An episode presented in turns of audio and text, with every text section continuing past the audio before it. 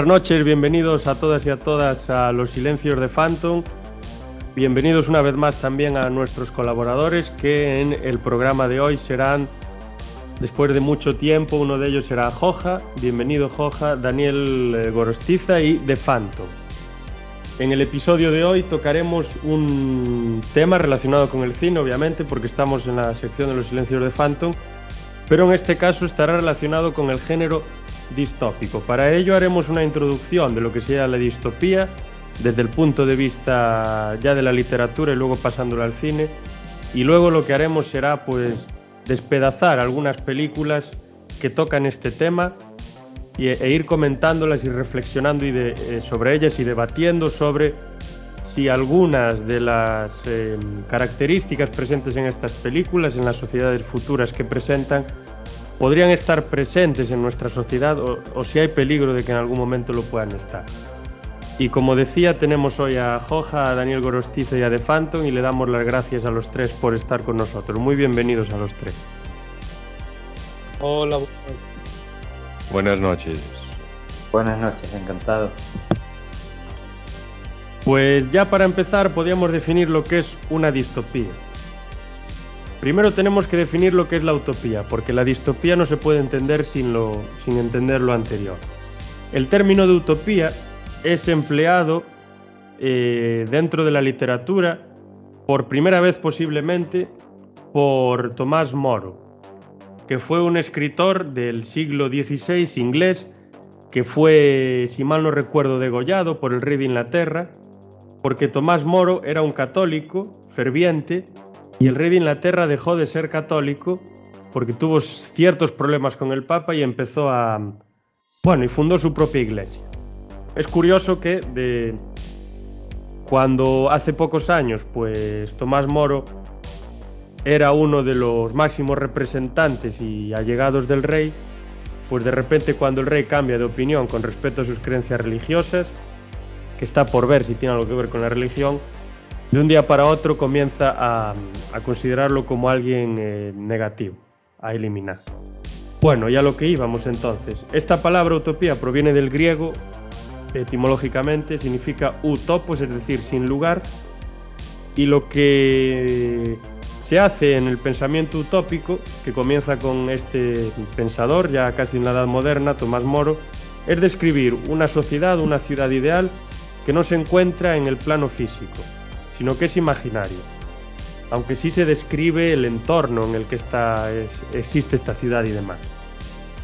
La ciudad pues posee, los habitantes de la ciudad comparten unos valores, establecen unas relaciones y llevan a cabo un tipo de vida que son deseables, es decir, el mejor tipo de vida posible, los mejores valores y la mejor calidad de persona está en esa ciudad o en esa isla o en ese recóndito lugar.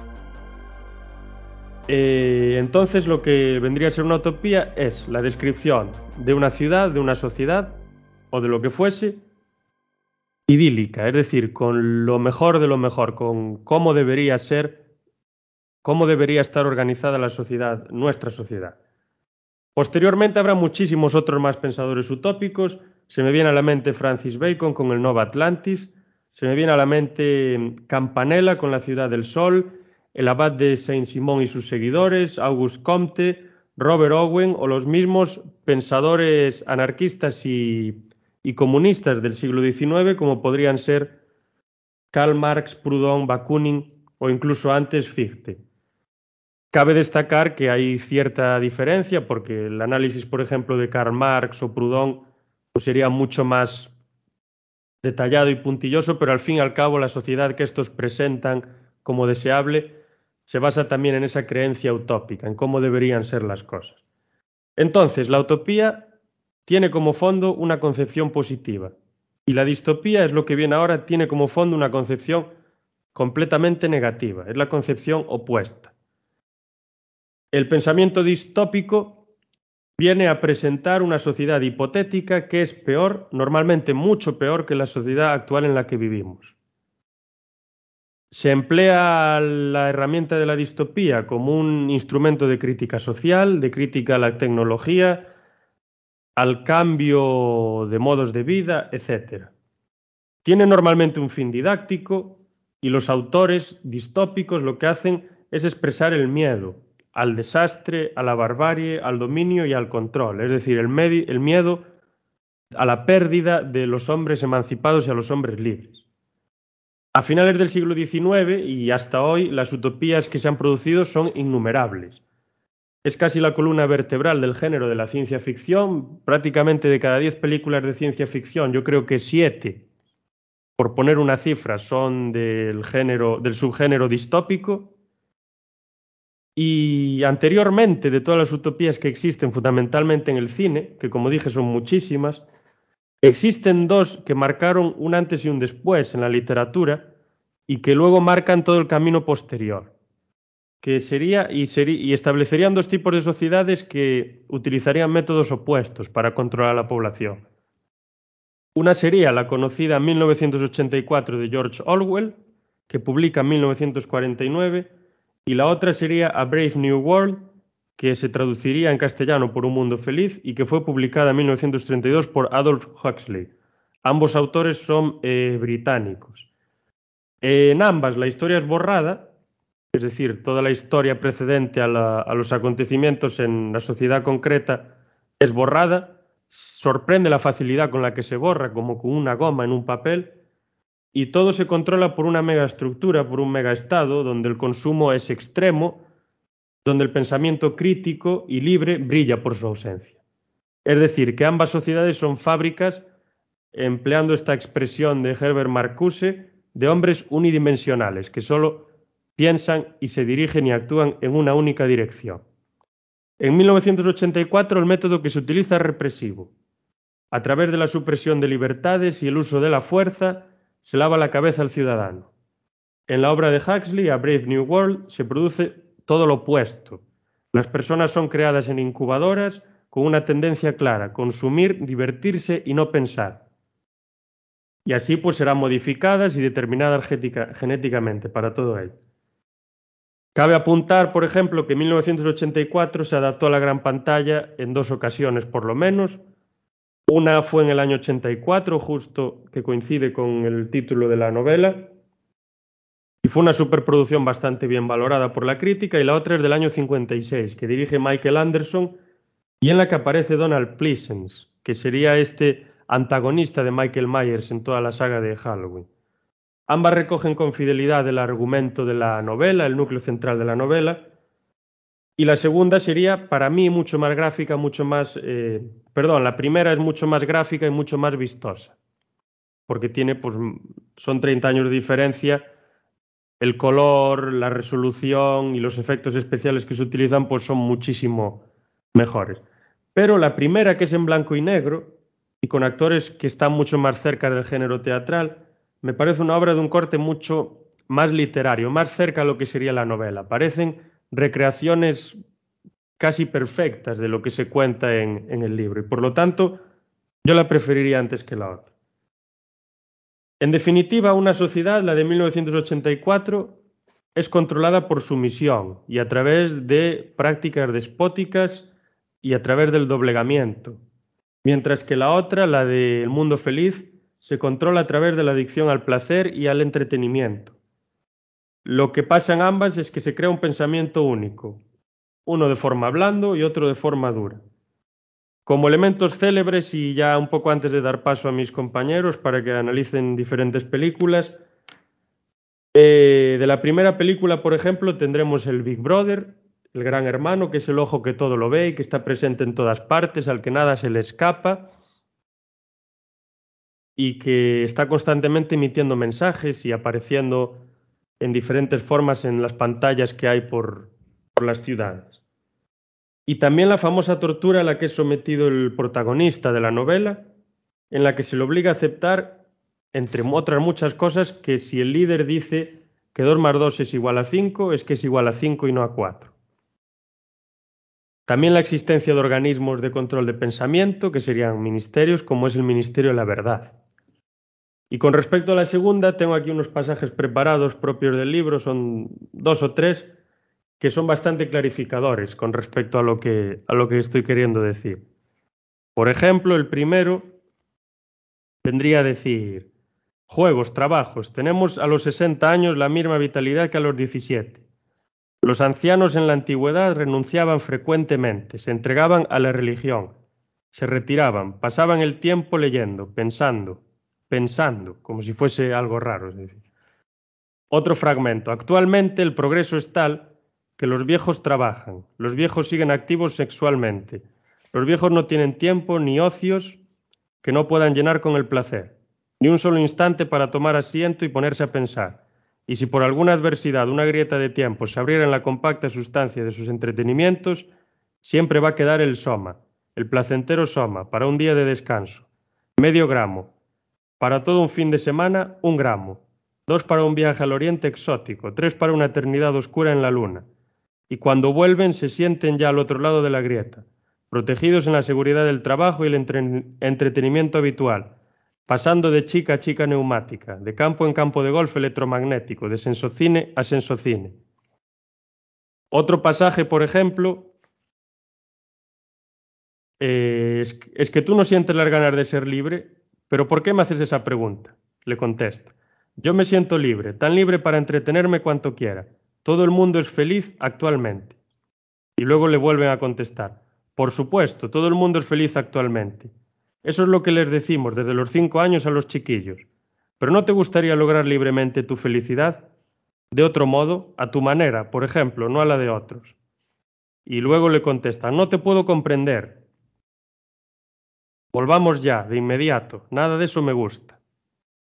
Y ya por último, es la, esta sería, esa noche durmieron en Santa Fe. El hotel era muy bueno no se podía comparar, por ejemplo, con el espantoso palacio de la aurora boreal. Había aire líquido, radio, cafeína sintética hirviendo, anticonceptivos calientes, ocho variedades diferentes de perfumes, televisión y vibromasaje en todos los cuartos. Al entrar en el vestíbulo escucharon que estaba funcionando el aparato de música sintética y no dejaba nada que desear. Un cartel en el elevador anunciaba que había 60 pistas móviles de juego de pelota en el hotel y que se podía jugar en el parque al golf electromagnético y de obstáculos. Esto lo que nos muestra en cierta medida es la, forma de vida que tienen, estas personas en esta novela, ¿no? que no hay tiempo para pensar, solo para divertirse y trabajar, que no hay espacios huecos para, para rellenar. Y entonces, que estas dos sociedades pues, son hipertecnológicas, pues la, propia tecnología es indispensable para controlar la población y este problema yo lo aprovecharé luego para centrarme en ciertos aspectos de varias distopías desde un punto de vista tecnológico. Y tocaré películas como Existence, The Surrogates, Gamer, The Matrix, Gattaca o Fahrenheit 451. Pero antes, pues doy paso a mis compañeros, al que quiere ir de primero y ya comentar algo de sus de esas películas que tiene preparadas. Bueno, pues yo voy a comentar una de, las películas que me he preparado, que es V de Vendetta, que es una, adaptación cinematográfica bastante libre, pero que respeta el espíritu del cómic homónimo, del cómic del mismo nombre, en el que se basa. Pues la historia se enmarca en una Gran Bretaña sumida en la opresión de un gobierno extremadamente totalitario. Y ahí es donde V, un misterioso contendiente del que poco o nada sabemos, libra su propia batalla contra la situación y, y contra el gobierno fascista que mantiene esa distópica situación, usando técnicas que algunos podrían considerar que rayan lo inmoral.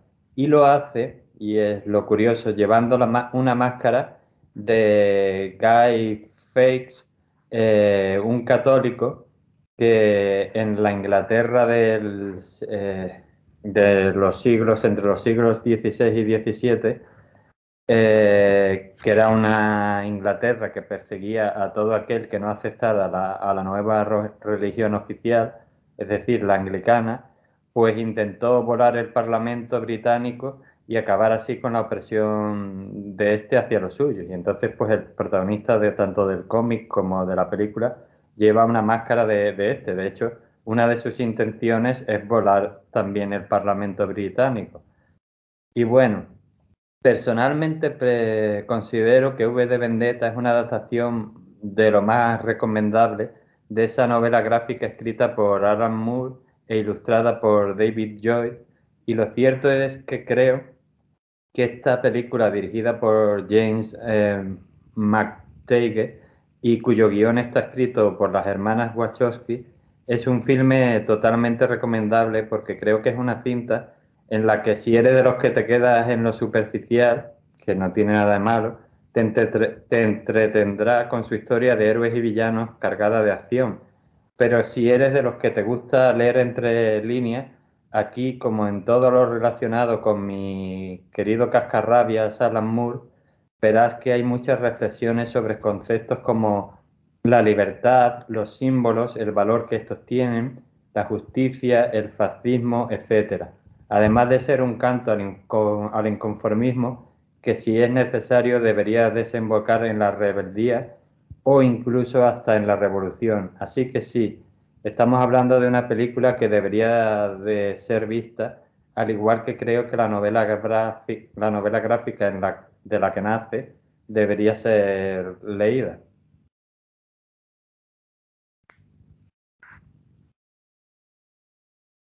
Vale, a ver, ¿algún comentario por parte de Joja de Phantom con respecto a esta, a esta película que acaba de comentar Daniel? Bueno, una película muy conocida por todos, la verdad.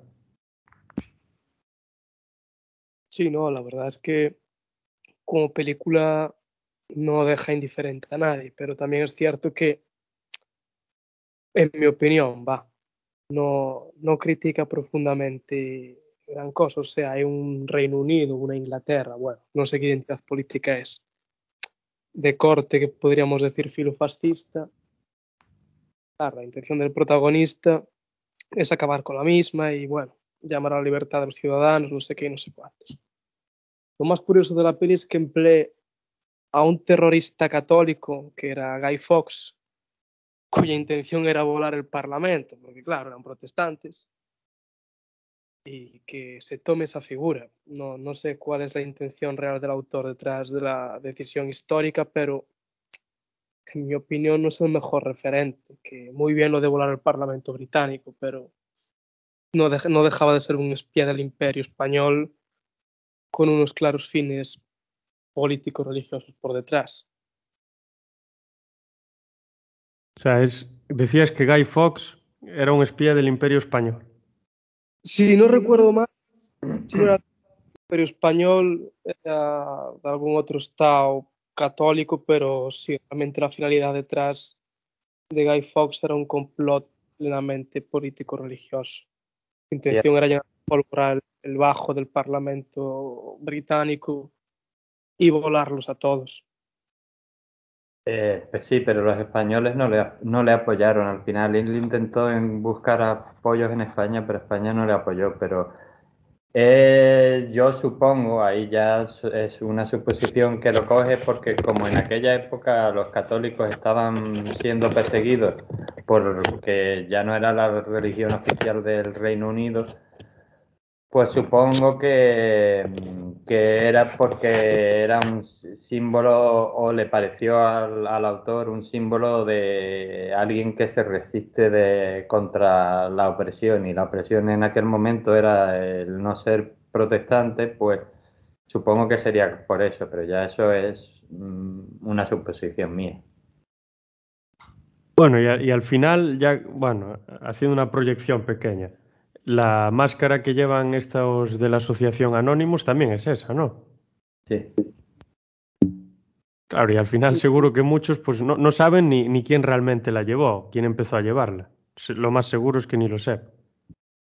Realmente eso es lo de menos. El problema aquí es cuando creas un símbolo que, que, que realmente detrás no tiene nada, porque Anonymous, hasta donde yo sé, ni siquiera es una organización compacta, rollos, que no son ni una organización, más bien son individuos de adscripción individual a un supuesto movimiento subversivo, pero ni hay pruebas de ello. Y quiero decir, vuelvo a lo de antes, realmente la crítica de V de Vendetta no la acabo de pillar. ¿Cuál es la crítica? Al, Estado en su máximo esplendor. ¿A, cuál es la crítica real? Porque el Estado de por sí no es, no es malo y lo vemos a día de hoy en los servicios públicos que brinda. No, no sé realmente cuál. Que era un gobierno Sí, No, sí, eso lo, también lo estaba pensando yo. Realmente, ¿cuál es el, el objetivo de, de este personaje? ¿Es derrocar el Estado en sí y instaurar una suerte de, ¿cómo diría?, de anarquía o realmente cambiar el, el Estado por otro mm, no autoritario? Eso no sé si lo llegaste a decir. Bueno, a lo mejor no, no se especifica ni en la novela. Es diferente, vamos a ver. En el cómic, eh, como Alan Moore, el autor, es anarquista, lo que quiere es sustituir al Estado inglés, que, británico, que es fascista, por un Estado, eh, por una anarquía. Que él además dice que se basaba mucho en la Inglaterra de Margaret Thatcher porque decía que ya rozaba al- el fascismo. Y en la película, como la película la hicieron los americanos, pues claro, el protagonista no podía ser anarquista y entonces pues lo sustituyen por un demócrata y lo que quiere sustituir es el Estado fascista por un Estado democrático y en cierta forma te advierte sobre los peligros de los personajes autoritarios que se hacen con el poder de los gobiernos, tipo Adolf Hitler, aunque eso también es un poco el espíritu del cómic que entran en un sistema democrático y como pasa en V de Vendetta, pues acaba siendo un sistema fascista. Entonces, también es una de las advertencias, tanto del cómic como de la película, de cuidado a quién ponemos en el poder, porque cuando te quieras dar cuenta tienes a un líder autoritario o fascista directamente. Claro, ahí, bueno, ya lo decías tú, la adaptación era muy libre, tan libre que de un anarquista a un demócrata pues hay una diferencia enorme. Y luego, no sé si, bueno, a lo mejor tampoco te acuerdas, en la película si se, se, ve algún medio de control de masas, por ejemplo, Sí. pues a través de la prensa o de lo que sea. No sé si se te ocurre algún ejemplo del- de la película. Sí, bueno, estaban los que además tenían nombres de partes del cuerpo humano y estaban los dedos, que sería como la Gestapo de aquella Inglaterra, que eran la policía política, que te pillaban y te podían detener. A, a- a Natalie Portman, al personaje que hace, pues la quieren detener porque, porque creían que era una prostituta y ya está. Y parece que vas vestida pues provocadora, pues eres una prostituta, pues a la cárcel. sí, en la peli también hay, la pro- aparece la propia BBC versionada como quien dice, como instrumento propagandístico del, del gobierno, que de hecho de los villanos principales, entre comillas, si no recuerdo mal, es presentador de, bueno, de la cadena del Estado. Sí. Bueno, entonces, no sé si está hablando alguien, perdón. No, Ah, vale, vale. Nada, si queréis comentar algo más sobre esta película, exprimirla un poco más, pues adelante y si no, pues le doy la palabra, por ejemplo, a Phantom para que exprima alguna de las sorpresas que nos tiene preparadas, que son bastantes, aunque parezca que no. Sí, a ver, eh, tengo varias películas. En mi caso he escogido cine clásico, por así decirlo. Eh, bueno, cine clásico, cine de los 80, 90. Y sobre todo, eh, eh, varias de ellas, bueno, eh, principalmente la de Perseguido. No sé si la conocéis, entiendo que sí. Es una película bastante desnostada por la televisión Es de, y por todo el mensaje que implica. Sí, de Schwarzenegger, de ¿no? Arnold Schwarzenegger. Sí, no la vi, pero Sí. sí, me comentaste muchas veces sobre... Mm. Y bueno, claro, está visto que es una película que si te hace pensar un poco, evidentemente no va a, digamos, a ponerse las principales cadenas y tendrás tú que buscarte la manera de verla. Y bueno, por lo tanto, eh, voy a pasar a comentar esta en primer lugar, porque me parece así también la más interesante. Y después también hablaré de eh, Total Recall, Desafío Total aquí en España, que es más conocida, con mucha más publicidad y otro clasicazo también del cine de acción, de ciencia ficción, sobre todo. Bien, en primer lugar, bueno, comentar que Perseguido es una película que fue lanzada en el año 87, donde tenía su auge los concursos de televisión, eh, incluso pues también la televisión estaba en lo que era su momento de esplendor después de una gran década. Y aquí se nos muestra la paradoja de que, bueno, se realizan unos concursos que te llevan a, manipular, a tergiversar a lo que son eh, la audiencia e incluso llegan a hacer que la propia, el propio telespectador llegue a proferir pues, diversos eh, blasfemias, insultos, incluso que quieren que mueran hasta sus propios concursantes. Todo esto está envuelto en aire ochentero, evidentemente. Y se dejan varios mensajes en la película. En primer lugar, se habla de que la televisión está ahí desde hace muchos años, te dice cómo tienes que comer, que vestirte, en fin, cómo tienes que pensar casi por, por cómo ellos te digan en este caso. No sé qué opináis vosotros de ella, pero a mí es que me parece bastante una crítica bastante grande a lo que son los medios de comunicación. Sí, sí, eso que comentas se parece a otras varias películas, un poco se parece a Videodrome, pero bueno, mm. se parece, digo, el tema de la televisión, que está ahí muy presente, pero bueno, no del todo. Y luego esos concursos de los que hablas de televisión, ¿a, qué te refieres? ¿Cómo son esos concursos? ¿Qué tienen que hacer? Pues son concursos donde eh, digamos que tienen que superar unas pruebas estilo los Juegos del Hambre. De hecho, está un poco inspirada en esta película, ¿no? Los Juegos del Hambre.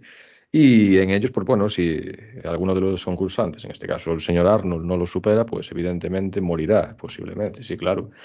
Y eso, que la, la audiencia toda está como, digamos, con el cerebro, por así decirlo, lavado. O sea, que lo que, ellos quieren es que mueran ahí personas, etcétera. Y después, eh, lo único que se trata de buscar aquí, evidentemente, es eh, el auge de la audiencia que tienen, ¿no? Y concienciar a la población de qué es lo que tienen que ver, obedecer, etcétera. Es una crítica distinta a la de Están vivos, por ejemplo, del Carpenter, pero también va también en esa misma línea, considero. Sí, es decir, son como concursos de supervivencia en los que si el personaje pues no supera la prueba, pues se muere.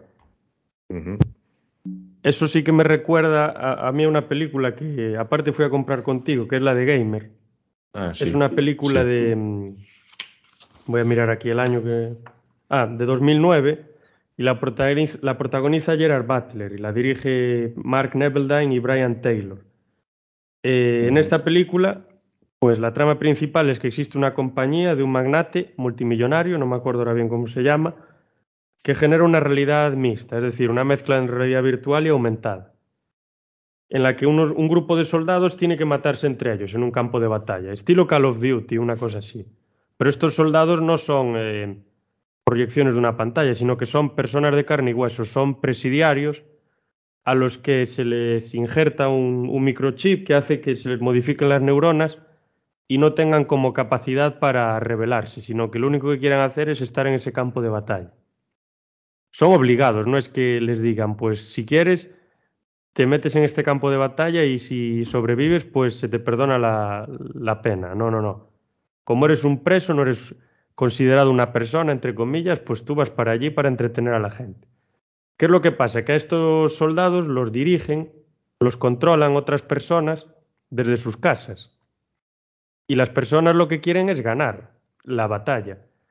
Y son conscientes realmente de que ellos están manejando a seres humanos de carne y hueso que se están matando en una batalla, se están disparando, se hacen de todo, pero no les importa. Lo único que les apetece es pasárselo bien, jugar y ganar, y así ganar monedas o reputación o lo que sea.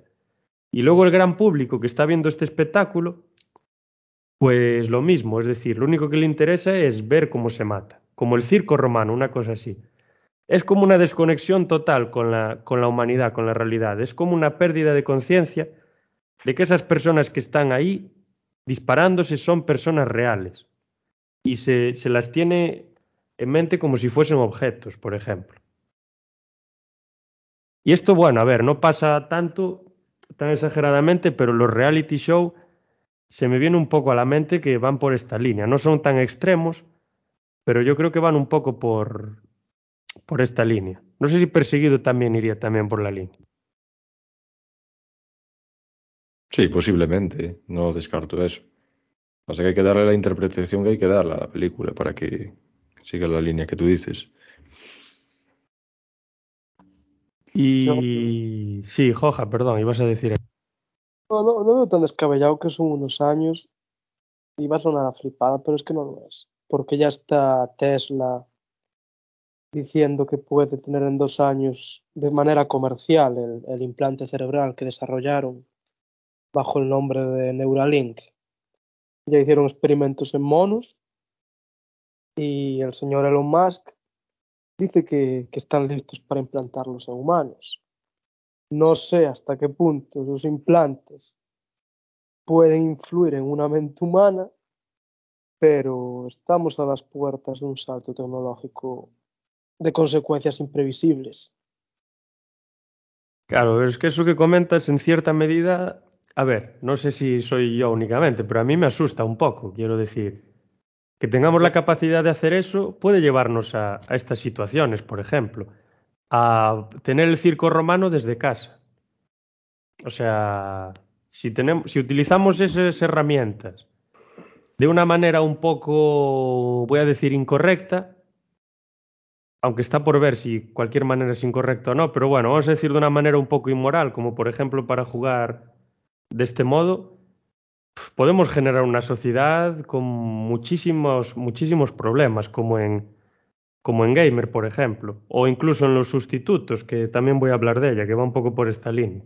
En los sustitutos igual se ve más todavía. O sea, es algo que realmente si lo piensas te puede generar una cierta angustia, porque a lo mejor tú en algún momento eres parte de, pues eres un preso o pierdes ciertos derechos y te dicen, pues para recuperarlos, como estamos haciendo experimentos, pues mira, te conectamos aquí y tienes que superar estas pruebas. Lo digo de un modo yo- exagerado, pero bueno, no sería tan, tan, tan raro. Sí, pero yo digo que ya no es el hecho de pensar que te puede pasar a ti lo que se manifiesta en esa distopía, sino ya que la humanidad está en un punto de, espectáculo, de, de frivolidad, si lo queréis llamar, en el que la vida y la muerte, pues como que ya no tienen el significado que igual tenían hace 50 años. Quiero decir, ahora no voy a leer la palabra de sensibilización porque tampoco pienso que sea ese el caso, pero la muerte está tan espectacularizada, incluso lo estamos viendo con la hipotética guerra en Ucrania, de que parece un show más con un conflicto en el que sabemos que se van a perder muchas vidas humanas. Pienso que eso es el... Sí, sí, sí, parece, así hablando un poco en términos más vulgares, que lo que nos importa es más el salseo que realmente lo que está pasando ahí, lo que está en juego, que nos importa más pues el propio espectáculo, la pirotecnia, por así decirlo, el envoltorio y la tontería, vamos a decirlo, hacerlo claro. No digo todo el mundo, eh, no digo todo el mundo, pero que por lo general lo que importa más es mira el salseo, mira Putin lo que le dice a Biden y mira Biden lo que le dice a un periodista. Y ahora Pedro Sánchez dice no sé qué. Claro, realmente estamos completamente atontados en ese sentido. Sí, más que atontados, yo diría que, que una burbuja. plan, hablamos, los videojuegos, la tele han llevado a vulgarizar, bueno, a vulgarizar, a quitarle contenido a palabras como muerte o sinónimos. Es desearle la muerte a alguien, pues como que, ¿sabéis? Se ve como algún un insulto más, sin ser conscientes de, de lo que implica ese tipo de, de lenguaje, porque al final como seres sociales y lingüísticos que somos, el, el lenguaje construye parte de nuestras reali- realidades. Sí, Y eso me, me- me acabo de, me acaba de recordar ahora un poco a lo que... Me acuerdo cuando empezamos con todo esto del coronavirus, que en la prensa nos estaban diciendo, a través del ministerio que fuese, nos iban comentando los casos que, que iban aumentando y las muertes que había. Sí, el contenido de muerte. Claro, eso a mí me parece en cierta parte un poco asqueroso, eso es lo primero. Y luego... Eso es de- en Unidos, perdona que te interrumpa, pero es que nos hicieron eso mallao. Sí, es, es- es repulsivo, yo creo que es repulsivo. No sé si estáis de acuerdo en eso, pero me parece. Pero luego no es solo eso, es que, eh, pa- yo qué sé, empezábamos con 400 muertos al día, o los que fuese. iba bajando y bajando y bajando. Y el día que llegabas y veías los datos y de repente ves 70. Y dices, ay, qué pocos. Pero luego te, o sea, lo tomas con una frivolidad absoluta y luego te lo pones a pensar y dices, pero 70 personas muertas solo por coronavirus, ¿a qué, ¿a qué se corresponde eso? A un avión, por ejemplo. O sea, que cada día se estrella un avión con 70 personas. Si te lo paras a pensar fríamente, se te escapa esa, eso de decir, ay, qué pocos, o oh, no sé qué, claro. En el fondo no, no hay mayor arma para un Estado que, que el miedo, que evidentemente no quiero decir que, que haya que quitarle importancia al coronavirus, ni mucho menos, pero que, que si algunas cosas están usando como una especie de, propaganda del terror, que ya se pas, pasa un poco de, de la raya. Sí, la verdad que sí. No, no sé si Phantom quiere decir algo, que está saliendo ahí el aviso. Ah, no, yo solamente estoy eh, un poco, digamos, en la línea de lo que vosotros decís. Y sí que es verdad eso, lo que comentaba el Jojas, que, bueno, pues evidentemente el Estado pretende llevar eso con los medios de comunicación, incluso, pero no solamente en el tema del coronavirus, en general, como ya dicen, perseguido, ocurre en todo, prácticamente. Y eso tiene un punto hasta que la gente se le va, digamos, eh, eh, es como, digamos, si pusiéramos en un muelle un papel encima y lo vamos aplastando. Llega un momento en que ese muelle rebota hacia arriba. Por lo tanto, eso es cuestión de tiempo, nada más. Rebota o de alguna manera rompe y, y nos someten, también puede ser. Sí, sí. una de las dos, dos opciones. No sé si Daniel quiere decir algo, que está muy callado. Debe estar mordiéndose la lengua. No, no, no me muerdo nada, ¿no? Es, es, verdad, el miedo se usa y lo que has dicho es verdad. Desde, desde una sola muerte ya es una persona menos en el mundo y entonces sí, la verdad es que la muerte o la vida se frivoliza un montón y con esto pues...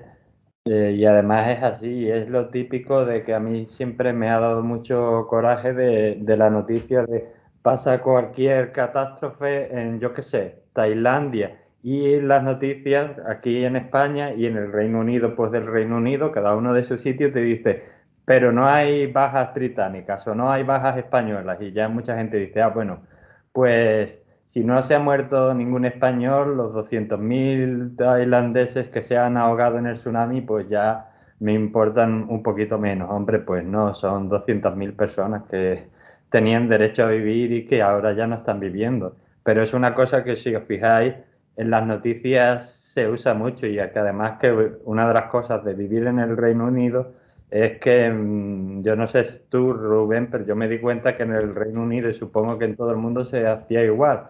Lo, lo mismo, pues entre esto de Tailandia, pues no ha muerto ningún británico, así que todos tranquilos. Hombre, no, ha muerto gente. Y la gente es gente, sea británica, española o tailandesa. No sí, sí, una... eso, eso, es un problema pasa. de clases también y de marketing por parte de las televisiones. Yo creo no. que es marketing está en el sentido de decir, mira, se han muerto estos que son de tal nacionalidad, pero los nuestros están perfectamente.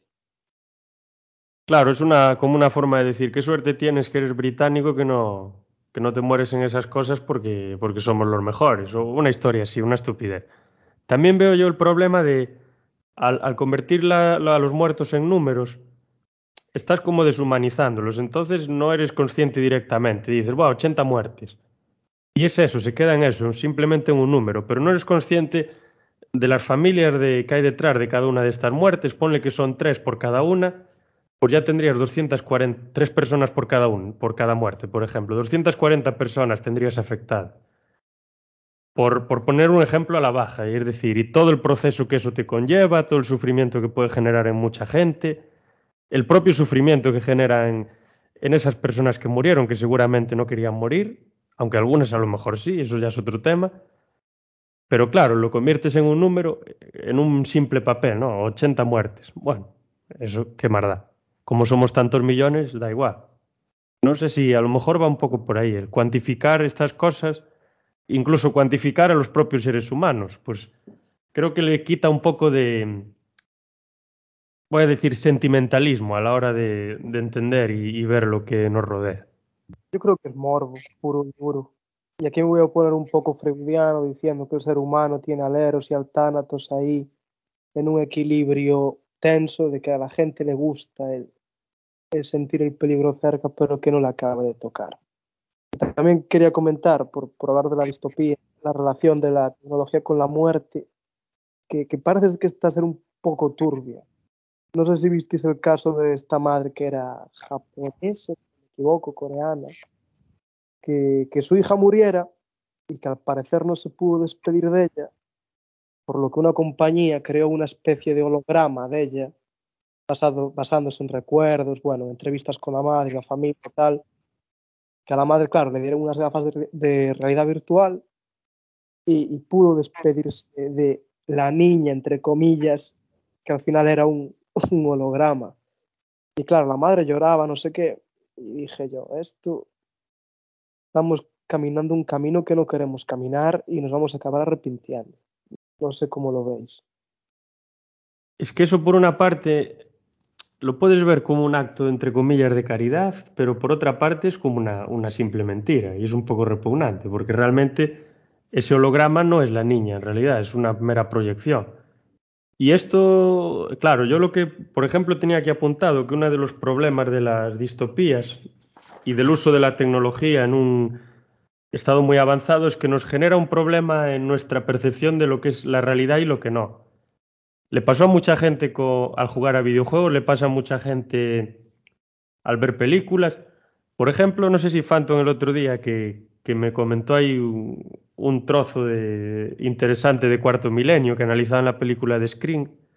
No sé si te acuerdas, Phantom, de que hablaban de un asesino belga que se disfrazaba de Scream y que eran sus películas favoritas y que él lo que le daba como como que él quería recrear todos los asesinatos que, que se relacionaban en Scream. No sé si te acuerdas de ese, de ese, comentario. Sí, sí que me acuerdo y de hecho es la, la, historia, digamos, más impactante detrás de Scream, en este caso. Claro, Pero pues bueno, con es lo... que también, eh, sí, sí. No, sí, sigue, sigue, sigue, sigue. tú. No, que en parte todas estas películas, ya sea de Halloween, de Scream, pues evidentemente tienen una historia que más macabra que otras, pero la tienen. Claro, y lo que quería decir con esto es que esta persona es un ejemplo de una persona que tiene la realidad completamente distorsionada. De tanto audiovisual, tanto audiovisual que ha ido recibiendo, que no digo que el audiovisual sea malo en sí, pero el recibirlo y no tener unas condiciones suficientes para, para verlo a lo mejor puede generar pues que tenga una, una visión completamente distorsionada y no sepa, capa sepa diferenciar lo que es una película de lo que es su propia vida y de lo que tiene que hacer en su vida cotidiana. Esto pasa con muchísimas otras cosas, películas de, de realidades virtuales o incluso videojuegos o lo que sea, que realmente te dejan como un poco colocado así y dices, ostras, no sé realmente lo que está delante de mí, lo que es parte de la pantalla. Y eso, al, al, al, cuando la tecnología se sofistica mucho, se vuelve muy sofisticada, se genera una, una complejidad mayor, porque es tan realista lo que vemos, percibimos y demás, por ejemplo, con estas gafas de realidad virtual, que hasta incluso supera el grado de realismo de las cosas que tenemos delante. Entonces, ya no somos capaces, creo, en un punto de diferenciar un árbol que está en nuestro jardín del árbol que yo veo proyectado a través de una máquina. Y eso me parece bastante peligroso, porque es perder prácticamente los pies de la tierra. Sí, pero yo creo que también las distopías, en cierta manera, nos indican un, camino que, podríamos seguir si hacemos ciertas cosas y entonces a veces son una cierta advertencia. Y ya ahí, si me permitís, pues introduzco mi segunda peli, que es Blade Runner, y que es un, un poco un ejemplo de, eso, creo yo. ¿No? La película tiene, por ejemplo, una frase que voy, a leer que dice yo he visto cosas que vosotros no creeríais, atacar naves en llamas más allá de Orión. He visto rayos de brillar en la oscuridad cerca de la puerta de Tannhauser. Todos esos momentos se perderán en el tiempo, como lágrimas en la lluvia. Es hora de morir. que, que es solo por esta frase y por esta escena final creo que merece la pena ver Blade Runner, que Blade Runner, pues que es una película que dirigió Ridley Scott, Ridley Scott, perdón, gran director en general y en concreto de ciencia ficción, que la protagonizó Harrison Ford, Roger eh, Howard, Daryl Hannah, Shin Young y Edward James Olmos, que es un clásico de ciencia ficción y que está basado en la novela de Sueñan los androides con ovejas eléctricas del escritor de ciencia ficción Philip K. Dick, que es muy dado a las eh, distopías, por cierto.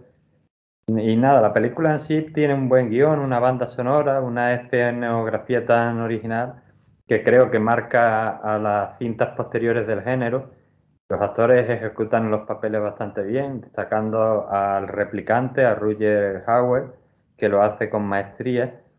Pero poniéndola en contexto la película, pues nos encontramos en el 2019, la película si no recuerdo mal es de los 80, entonces el 2019, que para nosotros ya es pasado, para ellos era futuro. Y en la Tierra, eh, pues existen unas criaturas que son los replicantes, que son unas criaturas que han sido creadas por los hombres a su imagen y, semejanza, pero que son muy superiores en fuerza y agilidad y que han sido creados básicamente para ser esclavos de la humanidad, porque no han sido creados para otra cosa, y para trabajar en colonias que los humanos tienen en el espacio. Pero llega un día en el que un grupo de, replicantes pues se revela para exigir una vida más larga, porque claro, los humanos los hacen más fuertes, más resistentes, más rápidos, para evitar que no, se rebelaran, pues eh, les dotan con una vida mucho más corta.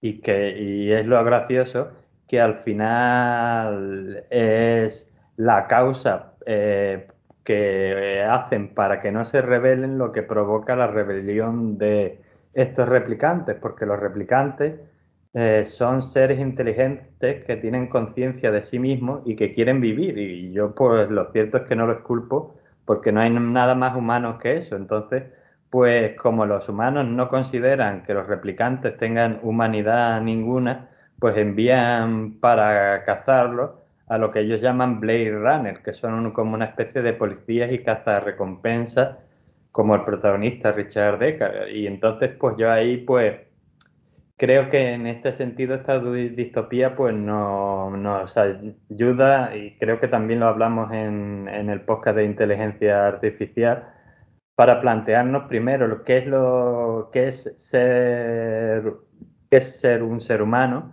y segundo cómo yo veo ahí personalmente paralelismo pues los replicantes en esa película no se les considera seres humanos aunque son seres conscientes y tal como en muchas otras épocas, a otros seres humanos que hoy en día, afortunadamente, sabemos que son seres humanos, en otras épocas no los considerábamos seres humanos. Así que en ese sentido yo creo que la distopía a veces, al plantearte ese futuro tan oscuro y tan negativo, a veces lo que te hace pensar, en, pues si no estamos dando a lo mejor los pasos equivocados o no vayas por este camino porque quizás nos lleve a un mal lugar.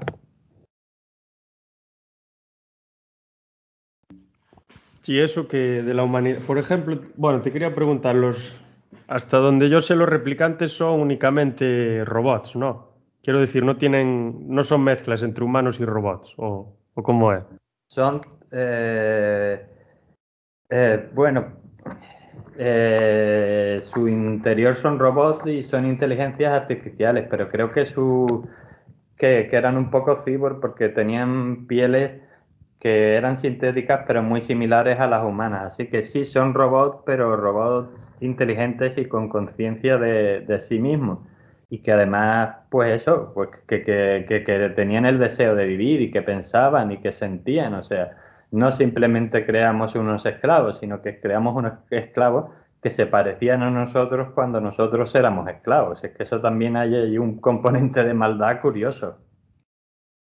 Sí, sí, totalmente. Claro, ahí tienes, es un problema, bueno, que lleva acompañando a la humanidad desde prácticamente que es humanidad, y es que la definición de lo que es ser humano y lo que no es ser humano en cada momento va cambiando. Y entonces tú sí justificas que alguien no es un ser humano, aunque muestre, aunque las características que ese individuo tenga sean más de ser humano que tú y cumpla más, tú si eres capaz de justificarlo, está también justificado cualquier atrocidad que cometas con respecto a él. Por ejemplo, las máquinas, que son estos replicantes, que seguramente poseen un mayor, bueno, yo creo que en muchas ocasiones en la película, que realizan muchos más actos de bondad que los seres humanos, que tienen mucha más responsabilidad moral e incluso que son mucho más inteligentes, porque también los hacen para eso. Entonces, ¿por qué estos no son humanos y nosotros sí? Bueno, más, más que humanos podríamos decir personas, porque humanos realmente yo creo que sí que solo seríamos nosotros, pero personas, ¿por qué no los consideramos como tal? ¿Por qué solo creemos que son un cúmulo de chatarra? Nos pasó con, y nos lleva pasando con, con la población negra también, nos pasó en medida con los asiáticos, con los habitantes de, de Sudamérica, etcétera. Tenemos una manía de tratar como herramientas a, los demás, a los que no consideramos dentro de nuestro círculo. Es algo que, bueno, es curioso, es bastante curioso. Los de nuestro círculo somos los que estamos bien y los que somos los que tenemos que estar aquí y dominar a los demás, pero los demás son como meras herramientas.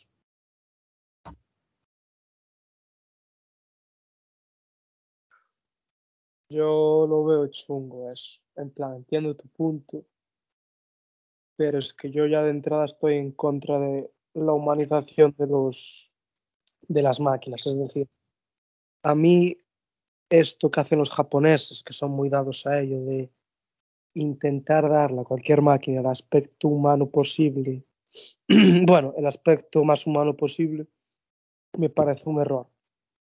Me parece un error por lo mismo que la madre con el holograma. Esto puede llevar a, a mundos que no queremos tener. Sencillamente no queremos ni debemos tener. Porque son horrores que, que van más allá de nuestra imaginación por mucho que los hayamos creado nosotros.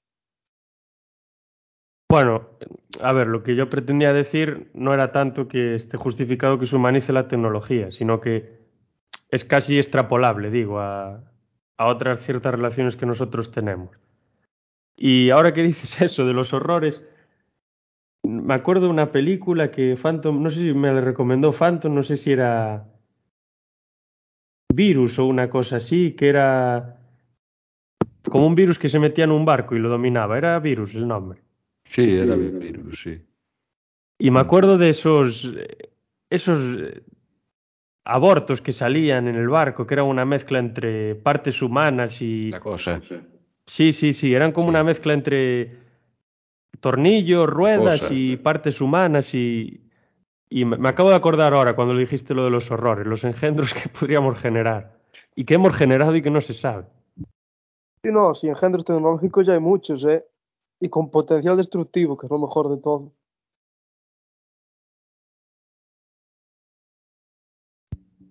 Sí, la verdad es que con respecto a eso sí, pero aquí lo que un poco nos despierta esto es la como una la falta de responsabilidad que nos puede a lo que nos puede llevar el uso de la tecnología en cierta medida.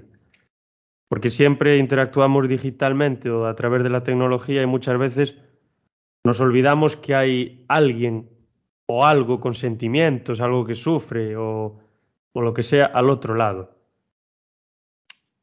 Y esto, claro, pues muchas veces es por culpa de, de que todo lo hacemos con pantallas o a través de máquinas o tal. Entonces nos olvidamos realmente de que, de que tenemos que relacionarlos con los demás y de ser, tener una actitud como respetuosa con respecto a ellos y ellos con respecto a nosotros, pero nos olvidamos constantemente.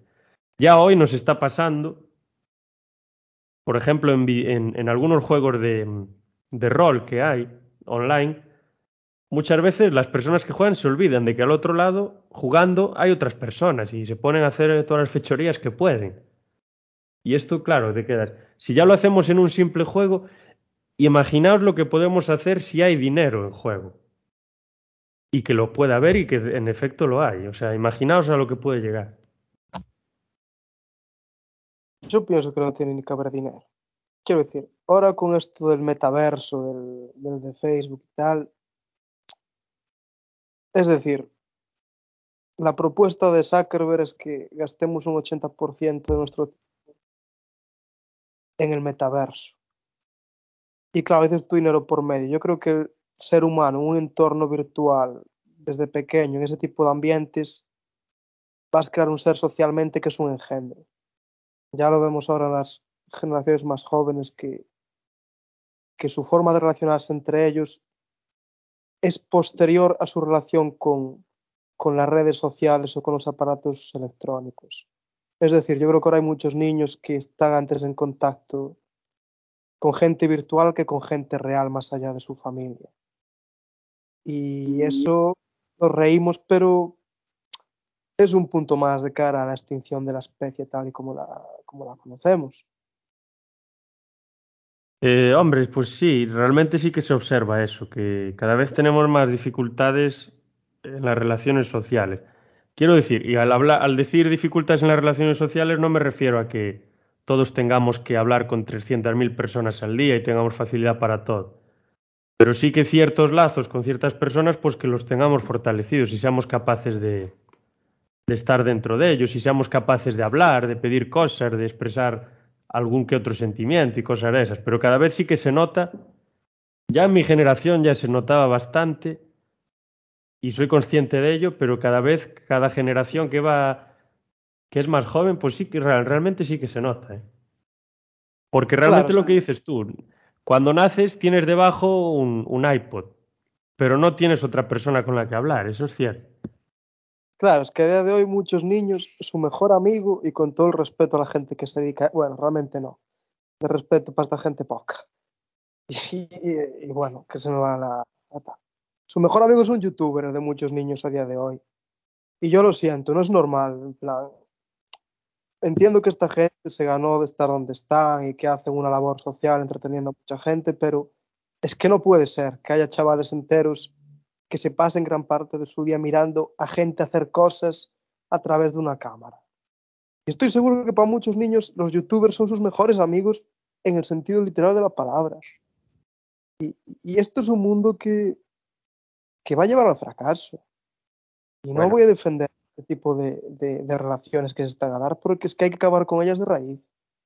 Pero eso es cierto y tiene un componente de verdad grande, pero también creo yo que bien utilizados las ciertas nuevas tecnologías se pueden utilizar para bien y te pueden permitir pues hablar con tu prima que vive en Holanda que si hubiera sido el siglo XIX pues por carta y poco. Y ahora mismo te, te permite por medio, yo que sé, de cualquier aplicación del móvil, el WhatsApp mismo, por hacerle propaganda, eh, que no se la hago, pues te permite, o llamándola por teléfono, pues poder hablar con esa persona al instante que de otra forma no tendrías esa comunicación instantánea. Por lo que yo personalmente creo que las eh, nuevas tecnologías como todo mal usado, pues te pueden llevar pues a las distopías propiamente, pero bien usadas, pues pueden tener efectos incluso hasta positivos.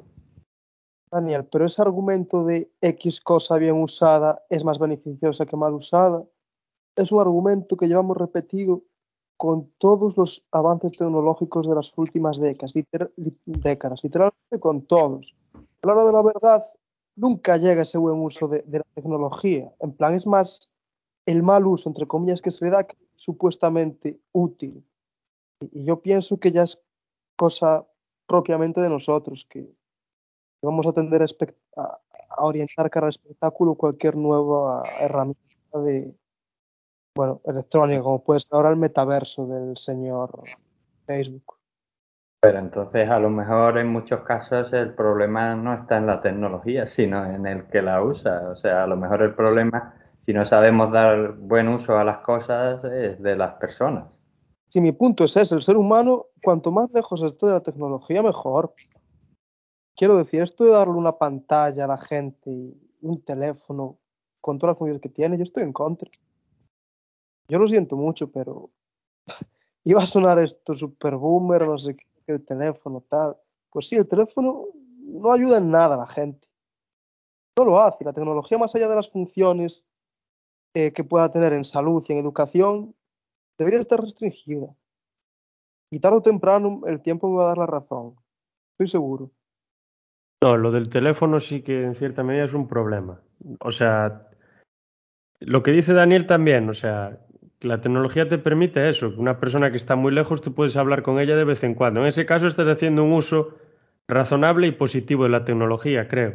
Y en el teléfono, cuando tienes que llamar a alguien por alguna cosa o alguna historia así, pues sí que le veo utilidad, o mandar un mensaje de urgencia o algo importante. Pero el 90% de las cosas que hacemos en el teléfono, no digo yo que se tengan que prohibir, pero yo creo que no nos hacen falta y que nos, en cierta medida, nos atontan, porque nos hacen como estar constantemente pendientes del, del, teléfono. Y eso al final nos quita tiempo para otras cosas. Pues el que está leyendo pues no es capaz de estar más de 15 minutos seguidos leyendo sin mirar la pantalla del teléfono si le llegó algo, por ejemplo. Y esto yo creo que es algo que menos o más nos pasa un poco a todos. Y es el principal, el principal problema es nuestro, que no sabemos controlar el uso, no del el propio teléfono en sí no hace daño a nadie, porque es un cacho de plástico.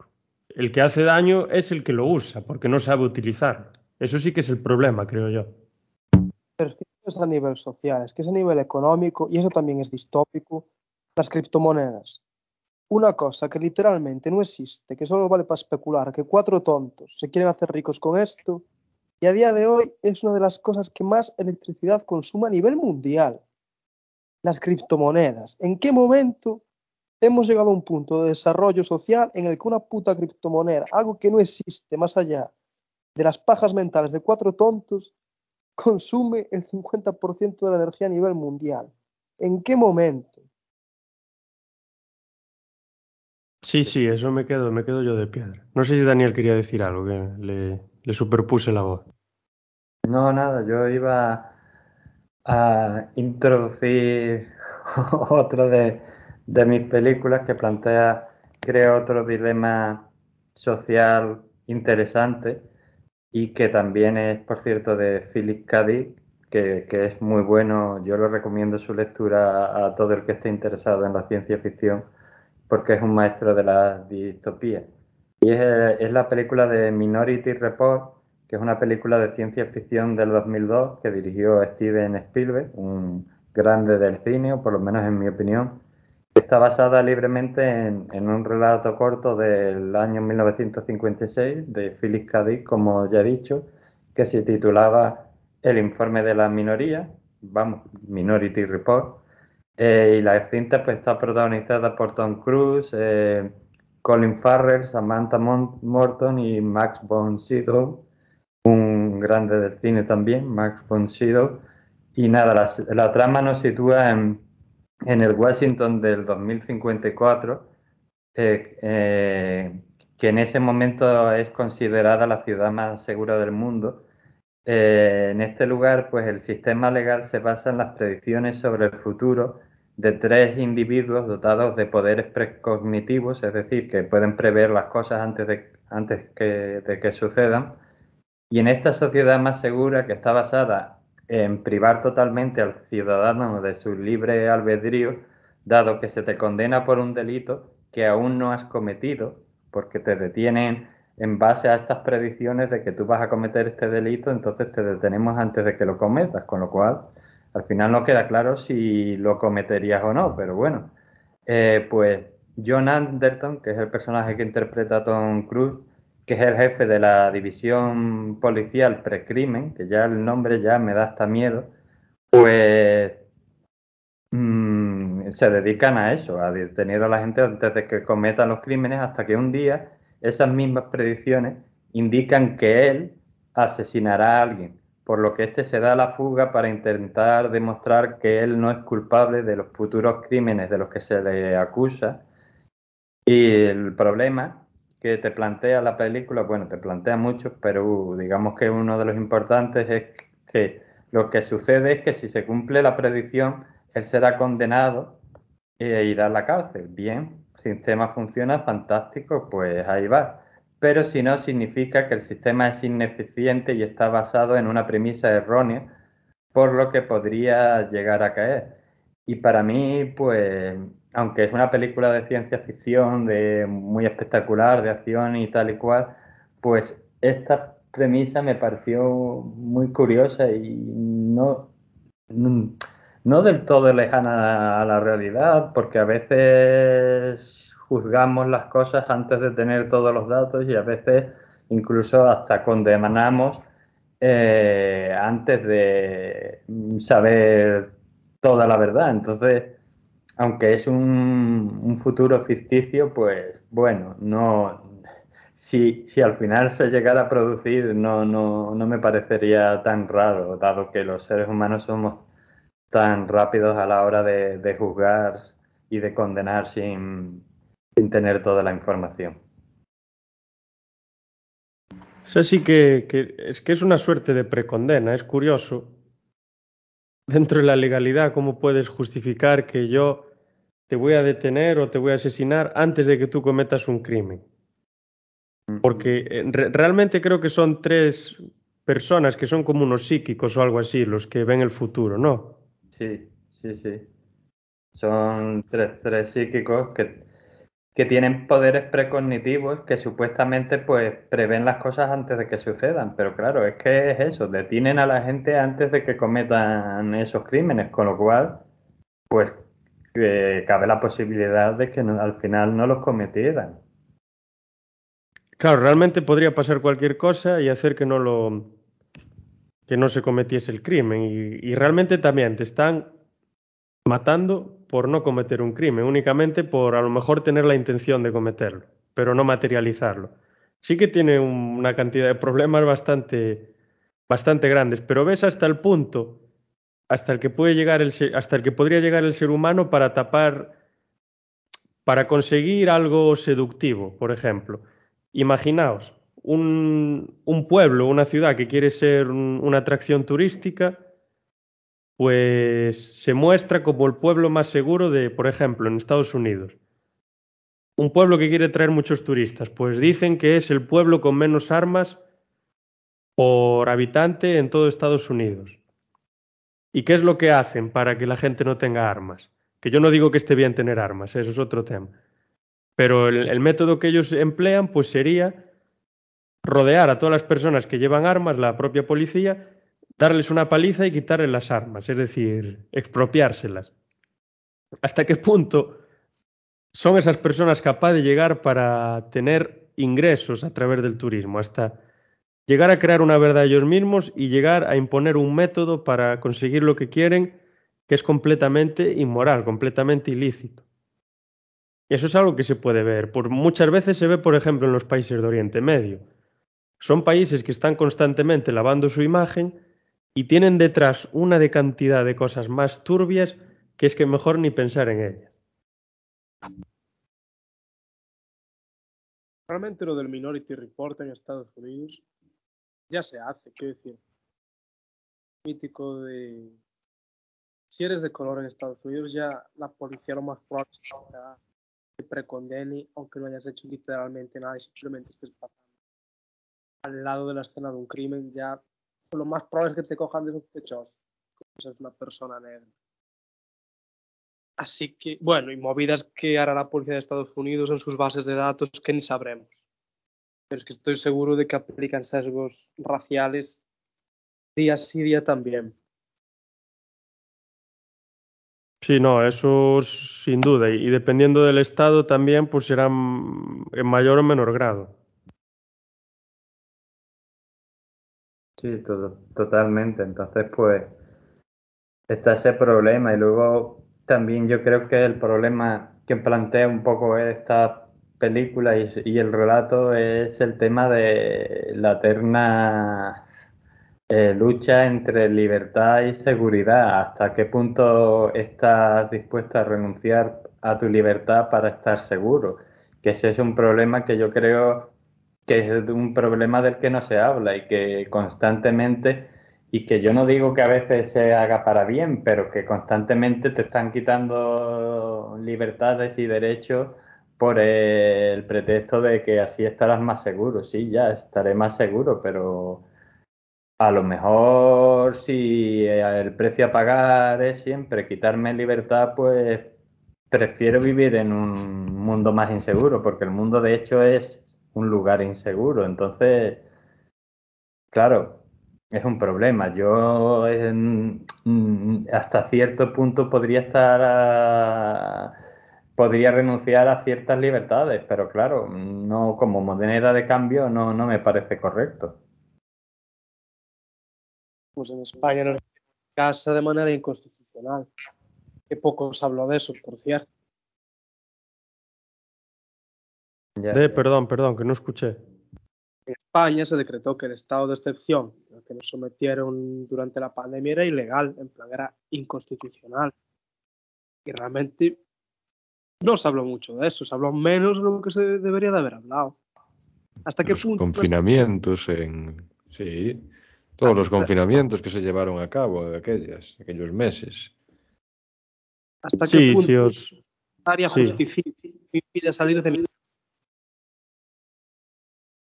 Claro, ahí tienen la justificación de que es por salud pública, por un bien mayor y tal. Y eso realmente, pues sí, tiene sentido.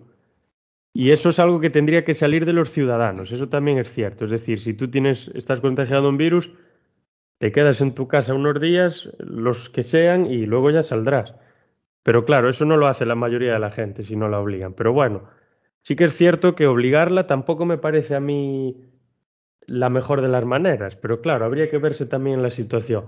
Pero luego, por ejemplo, en creo que fue en Estados Unidos y en mismo en Reino Unido, en algunos países de Europa como Austria y demás, para aplicar esta medida de poder confinar a la gente, pues tuvieron muchísimos problemas y en algunos sitios no, no, no pudieron ni sacar adelante estas medidas porque no eran legales, no tenía ningún respaldo jurídico, no eran capaces de dárselo. Y aquí tampoco tenía respaldo jurídico. No lo olvidemos. Que no quiero decir que esté atacando al Estado por las herramientas que tiene, no. Lo que se defiende aquí es que si tú vas a hacer algo, lo hagas por los cauces legales, que por algo vivimos en una sociedad en teoría democrática. Y donde en teoría hay una cosa llamada imperio de la ley, y no puede ser que porque te salga a ti del, del mismísimo me quieras encerrar sin seguir los pasos legales para, para, bueno, que están estipulados para estos casos. Sí, en ese sentido quizá no sea, no haya sido muy afortunado. Y luego algunas medidas que se están aplicando, a ver, rozan casi la irri- irrisoriedad, pero bueno, lo de eh, no poder quedar entre las 2 y las 6 de la mañana, yo sé que está establecido para que la gente no haga botellones en la calle, pero si te paras a pensarlo dices, pero esta medida qué es? O sea, el virus solo se contagia desde las 2 a las 6 de la mañana, el resto del día no se contagia. Son cosas, pero bueno, ya nos vamos un poco del tema, ya es otra cosa. No sé ahora si, bueno, si seguí- queréis comentar algo más sobre esta película, algún problema más que veáis por, con respecto a la misma. No sé si queréis decir alguna cosa más.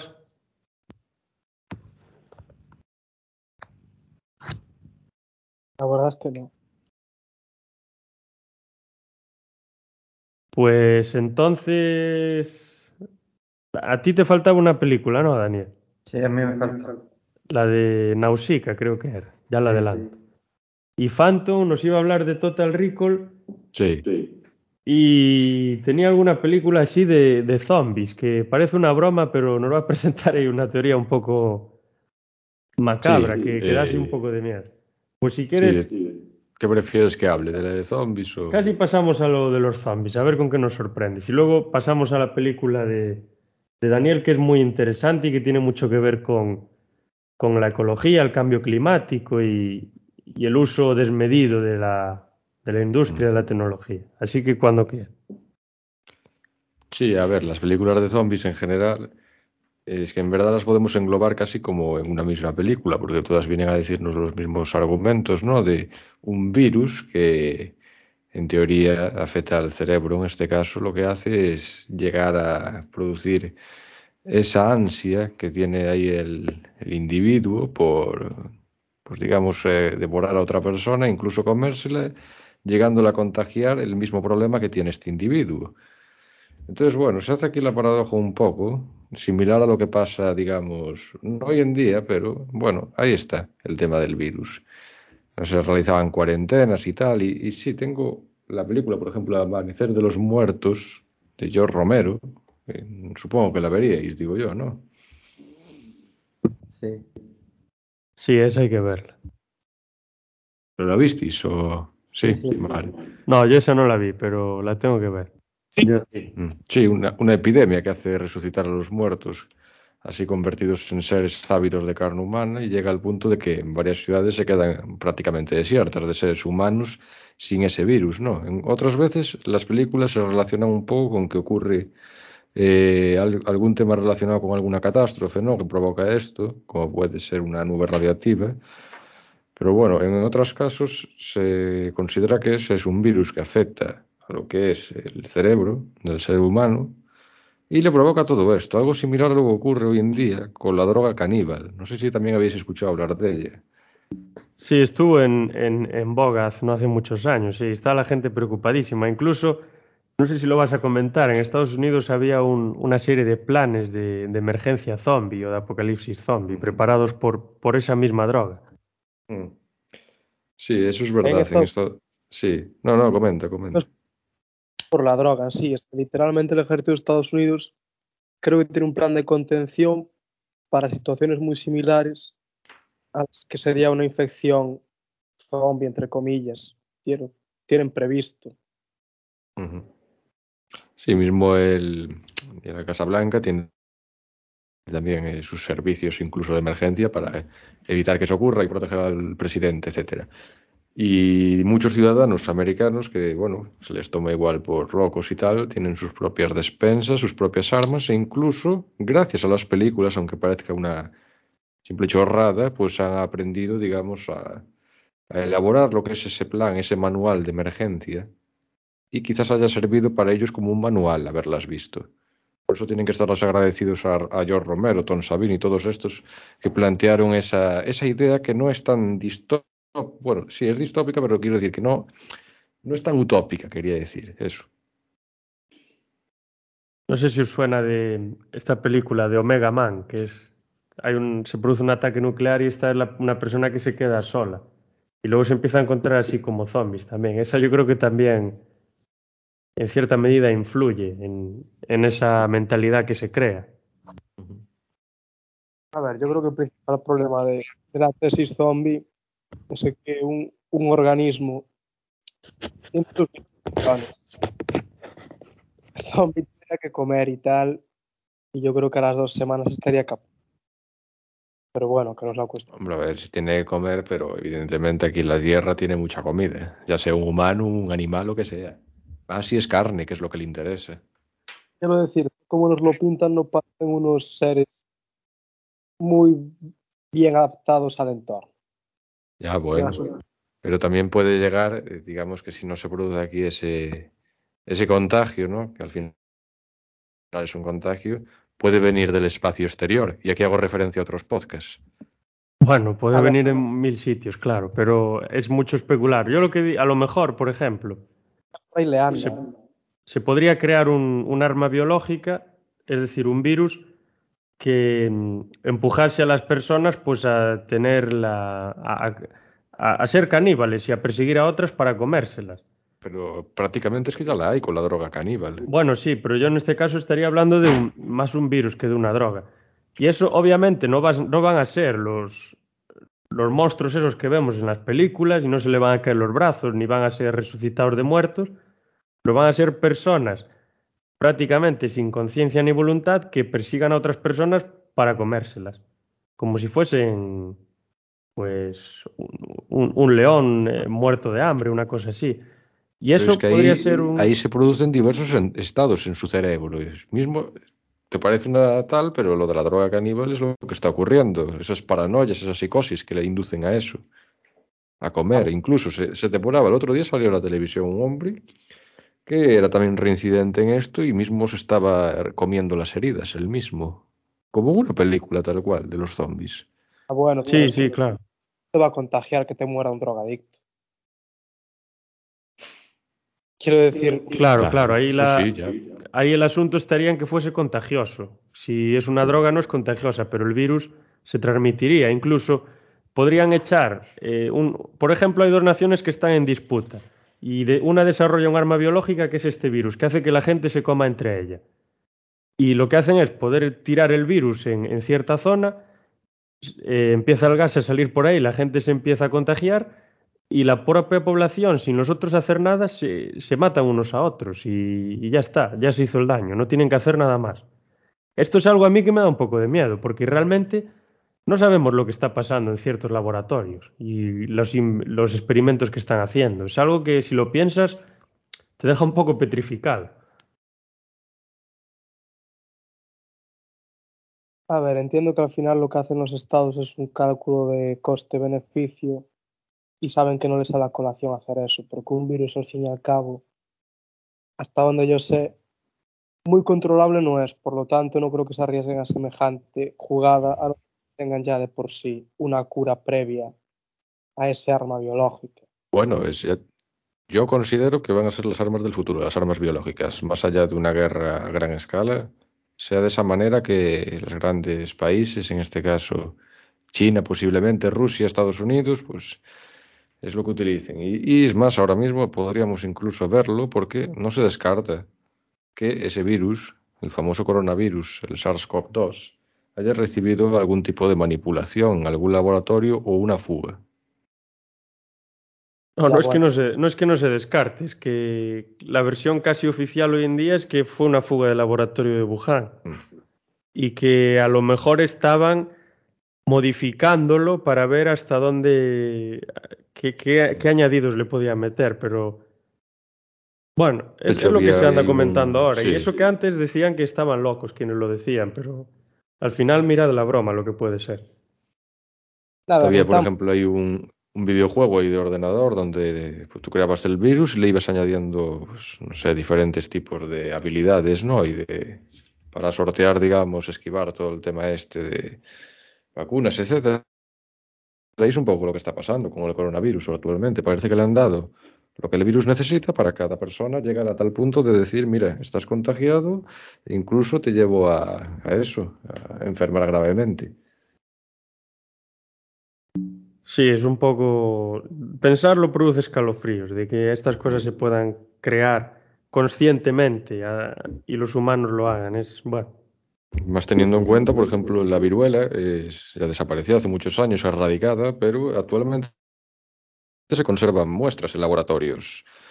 Por lo cual, ellos, si quisieran lanzar un ataque a, a, base de eso, podrían hacerlo perfectamente. Y más teniendo población que a día de hoy no tiene ningún tipo de inmunidad, salvo nuestros abuelos, etcétera, contra ese virus, quiero decir.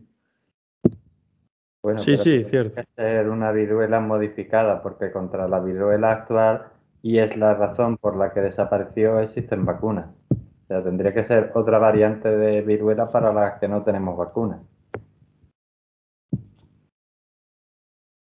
Claro, bueno, como ejemplo, sí, así en generales sí, pero claro, tendría que estar modificado, obviamente. Porque si ya tienes las vacunas, hombre, si no te la pones antes de coger la viruela, pues te va a dar un meneo bueno, la verdad, pero si tú sabes que van a echar ese virus en cierta zona y, y, tú ya preparas a la población y ya la vacunas, bien, pero si no eres capaz de, vacunarla antes de que se contagien, ahí tendríamos un problema. Aunque no sería lo mismo, obviamente, que sin vacunas, eso está claro. A ver, a ver. por centrarlo en la distopía que hablaban, creo que a día de hoy ma mayor distopía que el conocimiento facial que hay en China no lo hay en otro sitio. Que, no se bueno, escucha bien, no se escucha bien. Que los chinos, hablando ahora de Wuhan, del coronavirus, de distopía, tienen unos sistemas de reconocimiento facial a nivel de calle, a nivel de, de uso por parte de, de, sus fuerzas de seguridad, que da bastante miedo. De hecho, algunos estados europeos están en proceso de negociación para adquirir esos sistemas de reconocimiento facial. Y es un debate también bastante interesante, hasta qué punto las cámaras en el entorno urbano, donde sea, atentan contra nuestra libertad o son lo que decía Gorostiza de si me siento seguro a cambio de hacer cosas como mi privacidad o, o que me estén controlando 24/7. Pero el problema es ese, que si la gente lo permite y no actúa de ninguna manera, eh, llegará el año, por ejemplo, el 2030, no tendrás nada y serás feliz. No sé si entiendes lo que quiero decir un poco con eso. Pues sí, pero también te digo, en China, por lo que me contaron, romper una cámara allí no es como aquí de que una multa. Quiero decir, bien decir que hay que rebelarse, pero rebélate tú contra uno- una potencia mundial a día de hoy que te Bueno, pueda ya, pero pala. ellos, ¿cu- ¿cuántos ciudadanos son en China? Pues es cuestión de, si todo es grande allí, es cuestión de organizarse. Claro, el problema que ellos están contentos porque la economía les va bien. Ah, claro, ya, ya. No, Y también porque son gente que, que han vivido siempre lo que han vivido y, pues, evidentemente, las costumbres, la sociología del país es completamente diferente a la de Europa. Y a lo mejor también porque tienen miedo. También Bien. puede influir un poco. No, sí son muchas cosas, la verdad. Pero bueno, claro, es que son demasiados factores los que entran en juego. Yo no sé si, yo me acuerdo de un caso en Reino Unido de una persona que fue reconocida facialmente y fue grabada y que a la empresa de seguridad o al propio gobierno que puso ahí la cámara para hacer el reconocimiento facial, él denunció y le tuvieron que pagar una indemnización porque estaban, ¿cómo se dice?, violando su, su derecho a la intimidad, estaban pasándose la ley de protección de datos por donde ellos querían. Y ganó la demanda y le tuvieron que indemnizar, como dije. Fue en 2012, una cosa así. Porque tenían cámaras por allí, pero no había legislación sobre las cámaras. Pero claro, la gente, si ve las cámaras por ahí, sobreentiende que eso es legal y que se puede hacer. Entonces, pues no dice nada, no protesta. Es algo que me recuerda, por ejemplo, a lo que pasa en los supermercados. Cuando un cajero te quiere cachear o quiere mirar en tu mochila si has robado algo. Normalmente nosotros decimos siempre que sí, porque no somos conscientes de que eso no es legal, que esa persona no puede hacer eso. Nunca El somos problema es que a mí no me queda claro de que tú, si en el momento que entras en el supermercado, estás aceptando unas normas sin que tú las veas claramente. No sé si me Ah. explico. Fíjate, salvo un policía nacional, en el caso español, Claro, un seguro ya, del ya. supermercado no te puede obligar a abrir la mochila. Y esto es aquí Sí. consejo del día, rollo. Salvo un nacional, que nadie te toque la mochila, que no pueden. Pero también es lo mismo, por ejemplo, como cuando vas a la hostelería y te piden ahí el certificado COVID, ¿no? Eso digamos que es un tema que solamente podrían pedirte tus datos personales u- las autoridades, ¿no? habilitados por el Ministerio de Sanidad. Ujú. Hacerlo del certificado exclusivamente. Pero un segurata de un Mercadona, si te dice que abras la mochila o te pide el DNI, no se lo tienes que dar porque no es un policía nacional, que son los únicos que tienen autoridad para ese tipo de actuaciones. Cuando vas a una discoteca y te pide el DNI y el de seguridad, Eso es bastante ilegal, la verdad. Pero claro, ahí te puede decir, pues no, entra. pero la gente Sí. traga con eso, la gente. Claro, eso es el derecho de admisión, que se llama, ¿no? Y lo de que se reserva el derecho de admisión, eso lo pueden hacer. Lo que no pueden hacer es exigirte el DNI. Me dices, no pasas, ya está. DNI, pff. No sé, Sí, claro, en ese Esto- caso son los nacionales, como decía. Un profesor mío decía que el derecho la gente lo ve como algo que está en contra de ellos, pero todo lo contrario. O sea, el derecho es un arma que tiene el ciudadano de a pie para defenderse tanto de los abusos de la administración como de particulares. No, claro, por una parte sí, totalmente, porque son, se te cubren ciertas libertades, pero bueno, también se puede jugar la carta por otro lado, eso también es cierto. Y bueno, ya pasando de este tema ya para acabar, pasamos a la última película de Daniel, si os parece, que es de un director japonés, ahora no me acuerdo del nombre, pero es un director japonés muy bueno, nunca me acuerdo de él, siempre me los mezclo. Y ya luego realizamos una pequeña reflexión y ya acabamos. Pues la, mi última película sería Nausicaa del Valle del Viento, que es una película de animación japonesa escrita y dirigida por Hayao Miyazaki, que adapta el manga del mismo nombre del propio Hayao Miyazaki, en el que, bueno, expresa un poco sus ideales, su visión sobre la naturaleza, con esa gran fantasía inventiva que le caracteriza. desarrollando una futura Tierra que es un mundo natural y tecnológico de invención totalmente propia. Y bueno, para comentar así alguna curiosidad de la película antes de entrar en el argumento, pues esta película del señor Miyazaki pues fue realizada un año antes de la fundación de su famoso estudio, el estudio Ghibli, pero que se la considera la primera película de Miyazaki dentro del estudio Ghibli, debido a que parte del equipo de producción y gran parte de los animadores eh, son los mismos, aparte que sin ella el estudio Ghibli pues probablemente no existiría. Y nada, pues la animación eh, personalmente yo la considero que es, excelente y que tiene una banda sonora bastante emotiva del compositor japonés Joe Hisaishi.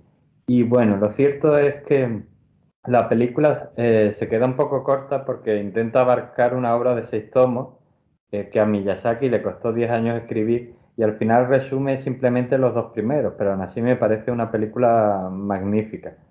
Por lo que es cierto que muchos acaban acudiendo al manga después de ver la película para saber lo que pasa después de lo que cuenta la película, pero vamos, ya con lo que cuenta la película es suficiente y es bastante interesante. Y entonces, pues, la película eh, es bastante interesante por su cantidad de personajes secundarios que todos tienen un papel importante eh, y el desarrollo e importancia que ellos tienen en la historia parece como que nos quiere decir que todos tenemos un papel en, la historia en general e incluso las creaciones de la naturaleza son personajes importantes en la historia, porque la naturaleza es muy importante en todo el cine de Miyazaki, pero en concreto en esta película quizás más. La trama nos, traslada a un futuro post-apocalíptico, ultra contaminado, donde los recursos escasean. No queda claro por qué, pero generalmente, bueno, sí queda entre líneas, no te lo dicen claramente, pero sí queda claro que viene a ser lo, lo de siempre y que se cuenta además en varias películas de Miyazaki, también se ve un poco en una película que le gusta bastante a Rubén, en La princesa Mononoke, y es el tema del desarrollo sostenible o más bien el desarrollo insostenible que estamos teniendo ahora mismo. Entonces, debido a esto, pues en este mundo ultra contaminado del futuro y posapocalíptico, los recursos escasean y las plagas amenazan con extinguir a la humanidad. Y ahí es donde una valiente joven llamada Nausicaa pues buscará una solución al problema. Eh, pero se encontrará con que el mayor problema quizá no sea la contaminación ni las plagas, que ya de por sí son un gran problema, sino que incluso en este mundo caduco el ser humano se sigue creyendo el rey de la creación, un rey que por supuesto olvida que sus actos tienen consecuencias y se ve a lo largo de la película cómo ella intenta pues buscar soluciones y siempre que sean lo más sostenible posible y otros seres humanos, otros personajes secundarios de los que antes he hablado, pues se mueven por motivos egoístas, como que se olvidaran en el mundo en el que viven, ese mundo eh, ultracontaminado en, que, en el que la humanidad está prácticamente extinta y es, y es el tema de, de la película casi totalmente. Cómo ella intenta buscar soluciones en las que se armonice el desarrollo humano con la convivencia con el medio ambiente y cómo muchos de estos personajes secundarios lo que buscan es el beneficio propio y lo que pase mañana o cuando yo me haya muerto, pues es problema de los que vengan después. Ahí tenemos otra vez el, el, problema del uso de la tecnología. Este problema se veía, por ejemplo, bueno, yo esta película no la vi, yo vi la de Mononoke, Mm. Pero es como me decías tú el otro día, que es en una etapa mucho anterior. Pero ya se ven ciertas derivas del comportamiento humano, de creerse el dueño y domeñador de todo, cómo eso tiene un impacto en el entorno en el que vive, que es cierto que, eh, quiero decir, como en nuestro mundo, que en un cierto momento el ser humano realmente no conoce el impacto de sus acciones. Por ejemplo, la gente que fumaba en el siglo XX, pues a principios años 30, 40, una cosa así, pues no había una, una serie de estudios científicos que avalasen que fumar era malo, que podía provocar diferentes tipos de cánceres y que podía provocar otras muchas cosas. Entonces, como en cierta medida vivían un poco en la ignorancia de eso. Y esto también pasa, pues nos ha pasado con todos los vertidos que tenemos eh, echado al medio ambiente, con los gases, con ciertas otras prácticas y demás. Y quería decir, como decía antes, en la industrialización, ¿eh? ¿qué es lo que pasa? Que Joja seguro que ya se está levantando de la silla o se está poniendo nervioso. No digo que sea ni un proceso malo ni bueno, pero lo que pasa es que se modifica el entorno de una manera que prácticamente no tiene nada que ver con lo que, que existía antes. Se empiezan a contaminar los ríos, se empiezan a talar árboles, las personas empiezan a vivir en ciertos guetos con unas condiciones bastante eh, pésimas. Es un poco, los tiros van un poco por ahí, creo yo. Que industrialización, tecnologización, sí, pero no te olvides de quién eres y de dónde vives. Y que el desarrollo está bien, yo no estoy en contra, pero que el desarrollo tiene que ser siempre sostenible, porque si no, al final, a la larga, lo que te acaba es perjudicando, por muchos avances que sean. O sea, no tenemos que olvidarnos que dónde vivimos, vivimos en la Tierra, y en la Tierra hay un entorno natural que si lo perjudicamos, al final te estás perjudicando a ti mismo o, a los que vengan detrás tuya. Sí, totalmente. Y eso en la distopía, como decía yo antes, que tiene que tiene un fin didáctico, yo creo que eso es una de las cosas más importantes que habría que, que plasmar. Cualquiera que escriba o dirija una distopía, lo más importante casi que tendría que plasmar es eso, porque al final la relación entre nosotros pues puede ser mejor o peor, pero es que si no existe el mundo porque nosotros nos lo cargamos, ya no hay relación posible, ya no hay marco de realización de absolutamente nada. Si no hay espacio, no hay absolutamente nada. Entonces es algo que tenemos que, a lo mejor de esta forma indirecta, con entretenimiento y demás, podemos hacer que llegue a la, a la gente que está viniendo, que sean conscientes de que mundo de momento solo hay uno. A lo mejor en 30 años Marte también, pero bueno, de momento solo estamos en este mundo.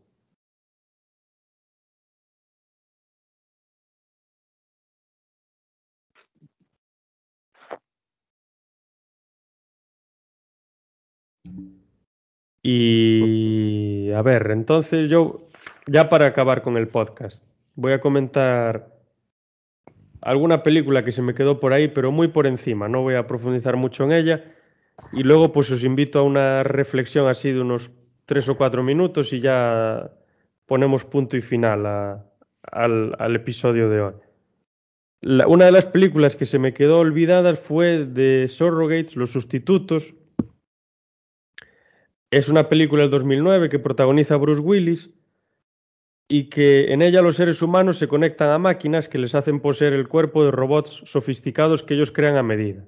Ellos pagan por ellos, pues un robot más guapo, más alto y que no envejecen. Son como avatares, pero de carne y hueso.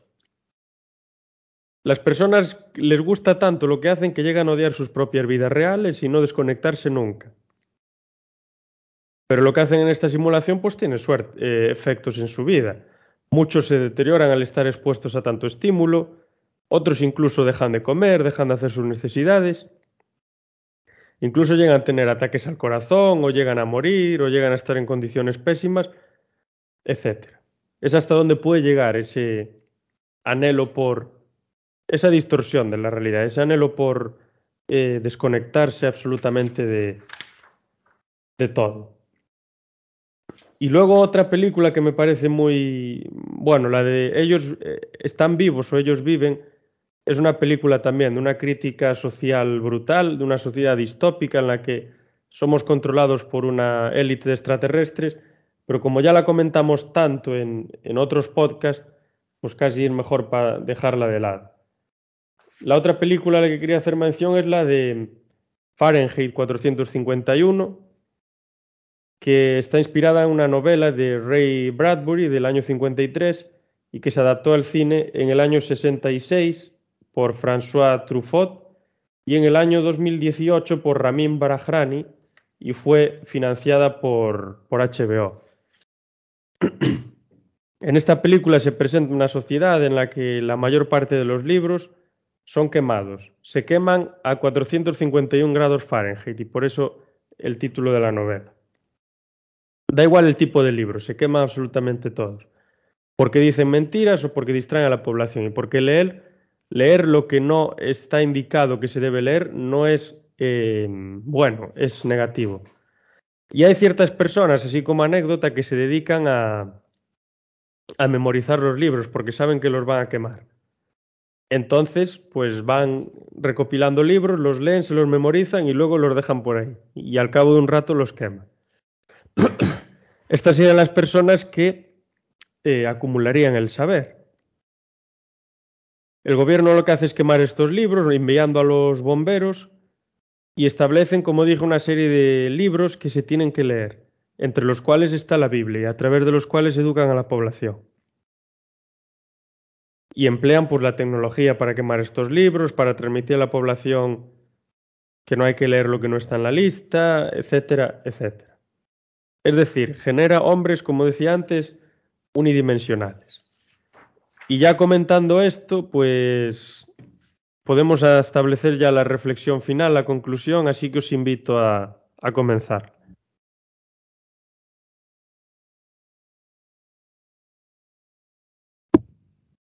Bueno, bueno aquí... Ah, bueno, se solapa. No, ¿quieres tú primero entonces? No, dale, dale.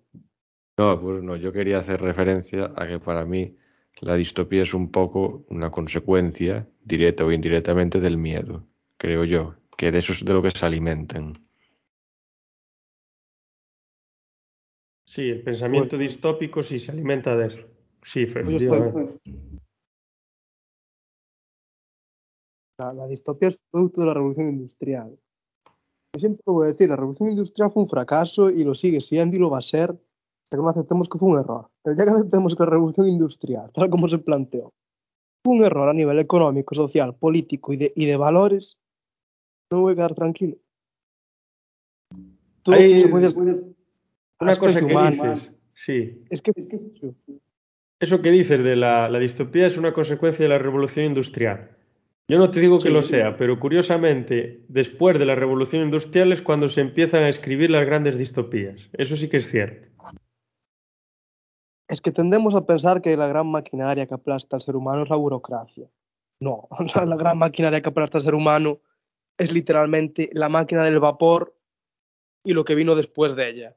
Y no hay otra. El ser humano pasó de vivir, no voy a decir en la Arcadia campesina, que dice la sociología de que tendemos a idealizar el campo. nadie idealiza el campo. Nadie lo idealiza, pero es, pero es un hecho que, por mucho que nos intenten convencer a nivel psicológico, físico, social, el mundo, el mundo rural, con lo duro que es, con, con todos los inconvenientes que tiene, le dan mil patadas a lo que tenemos a día de hoy. Y yo no digo que haya que volver a puto plantar patatas, como quien dice vulgarmente, con, con todo el respeto, ni mucho menos. Lo que se defiende desde ciertos postulados que podemos denominar primitivistas es justamente reformular esa relación con, con lo que decía Gorostiza, con la naturaleza. Si la revolución industrial trajo una idea de que el hombre podía apropiarse libremente de, los recursos naturales, que a día de hoy empezamos a entender que no son infinitos y que si seguimos así, la Tierra le quedan 50 años, como mucho, como mucho. Pero bueno, es cierto que los ricos se van a ir a Marte. Bueno, para nosotros, para la gente de a pie, no va a quedar tierra. Los recursos son, son limitados, son los que son, y la maquinaria industrial precisa de unas cantidades que, que no hay, que sencillamente no hay. Es insostenible por mucho que avancemos a nivel de reciclaje, de aprovechamiento. No puedes pone desde estos postulados primitivistas o ecologistas o como le quieras llamar, justamente esa relación del hombre-naturaleza. El ser humano es un. ¿Es un animal especial? Sí, es un animal especial. Pero es un animal y, los ciclos que le impone, las marchas que le impone, la revolución industrial y sus consecuencias no son naturales. No lo son. A día de hoy tenemos unos problemas a nivel psicológico que derivan casi todos de ellos, la depresión, la ansiedad, todo eso está viendo acrecentado por, por una vida urbanita en el sentido de lo, que decías tú, la revolución industrial fue crear guetos, guetos de obreros que estaban en las ciudades acumulados para servir a, esa maquinaria. Y Y hasta que no aceptemos esto y dejemos de pensar que es una locura o de cambiar la relación con el campo, vamos hacia un callejón sin salida. Estamos en plena extinción literal, la sexta extinción, no sé cuál es. Lo vamos a pagar caro, como sigamos por este camino. Bueno, que el una, bomber, tenía razón. Ya, ya está, ya lo he dicho. Eh, yo eh, veo las distopías como, como una advertencia de, lo que nos puede pasar si seguimos eh, diferentes caminos y con las películas de las que he hablado he puesto diferentes ejemplos, pues si prescindimos de toda nuestra libertad para obtener seguridad, por ejemplo, o otros muchos ejemplos. Eh, y creo, y ahí estoy de acuerdo con el señor Miyazaki, que el tema es que tenemos que encontrar algún tipo de... Yo no soy ningún filósofo, ni mucho menos, eh, pero algún tipo de, desarrollo verdaderamente sostenible, algún tipo de, relación eh, con la naturaleza y con el entorno eh, en el que vivimos que de alguna forma nos permita seguir avanzando y mejorando nuestras vidas, pero hacerlo de una forma que sea sostenible. O sea, todo avance y todo desarrollo que sea a costa de nuestro eh, medio natural, al final creo que nos está en cierta forma perjudicando. Entonces yo, yo creo que las distopías, eh, tanto en cine como en literatura, son positivas en el sentido de que son una advertencia de, los errores que, cometemos en el presente o que podemos cometer en el futuro y de a dónde nos podrían llevar. Y por eso en ese sentido pues creo eh, que es eso, que la, solución, que no digo que sea fácil de, conseguir, sería encontrar la forma de, hacer un desarrollo que fuera eh, Mm, totalmente sostenible, un desarrollo humano que, como ya he dicho antes, que nos permitiera avanzar, pero sin por ello perjudicar al, medio ambiente. Y en ese sentido creo que las distopías nos hacen bien. Eh, para el que las quiera escuchar y quiera aprender de ellas, pues nos dicen, esto es lo que podría pasar si no haces las cosas eh, que deberías hacer. Pero bueno, ya esa es mi opinión personal. Y bueno, al respecto de esto ya pocas cosas habría que añadir, más que, bueno, dar las gracias a los colaboradores de hoy, a Phantom, Daniel Gorostiza y a Joja, y ya prepararnos para, para el siguiente episodio, la semana que viene, el domingo la semana que viene, que esperamos contar con los mismos colaboradores o incluso con alguno más y que tenga la misma intensidad el episodio que, el, que ha tenido hoy. Entonces, como decía, muchas gracias a los tres y muchas gracias a nuestros oyentes. Y ya después de este rato en el que hemos hablado de tantas películas y en el que hemos reflexionado tanto sobre en lo que podría derivar la, la sociedad actual a través de, ese imaginario de las distopías que tan didáctico es y que tantas eh, angustias y miedos expresa y, que nos pone ahí en el, en el disparadero para que tengamos muy presentes y sepamos bien por dónde ir, pues lo que decía entonces, nos vemos dentro de siete días y repito otra vez muchas gracias a los colaboradores y a, y a nuestros oyentes por escucharnos una vez más. Así que muy buenas noches. Buenas noches y hasta la próxima. Buenas noches, un placer. Buenas noches, encantado.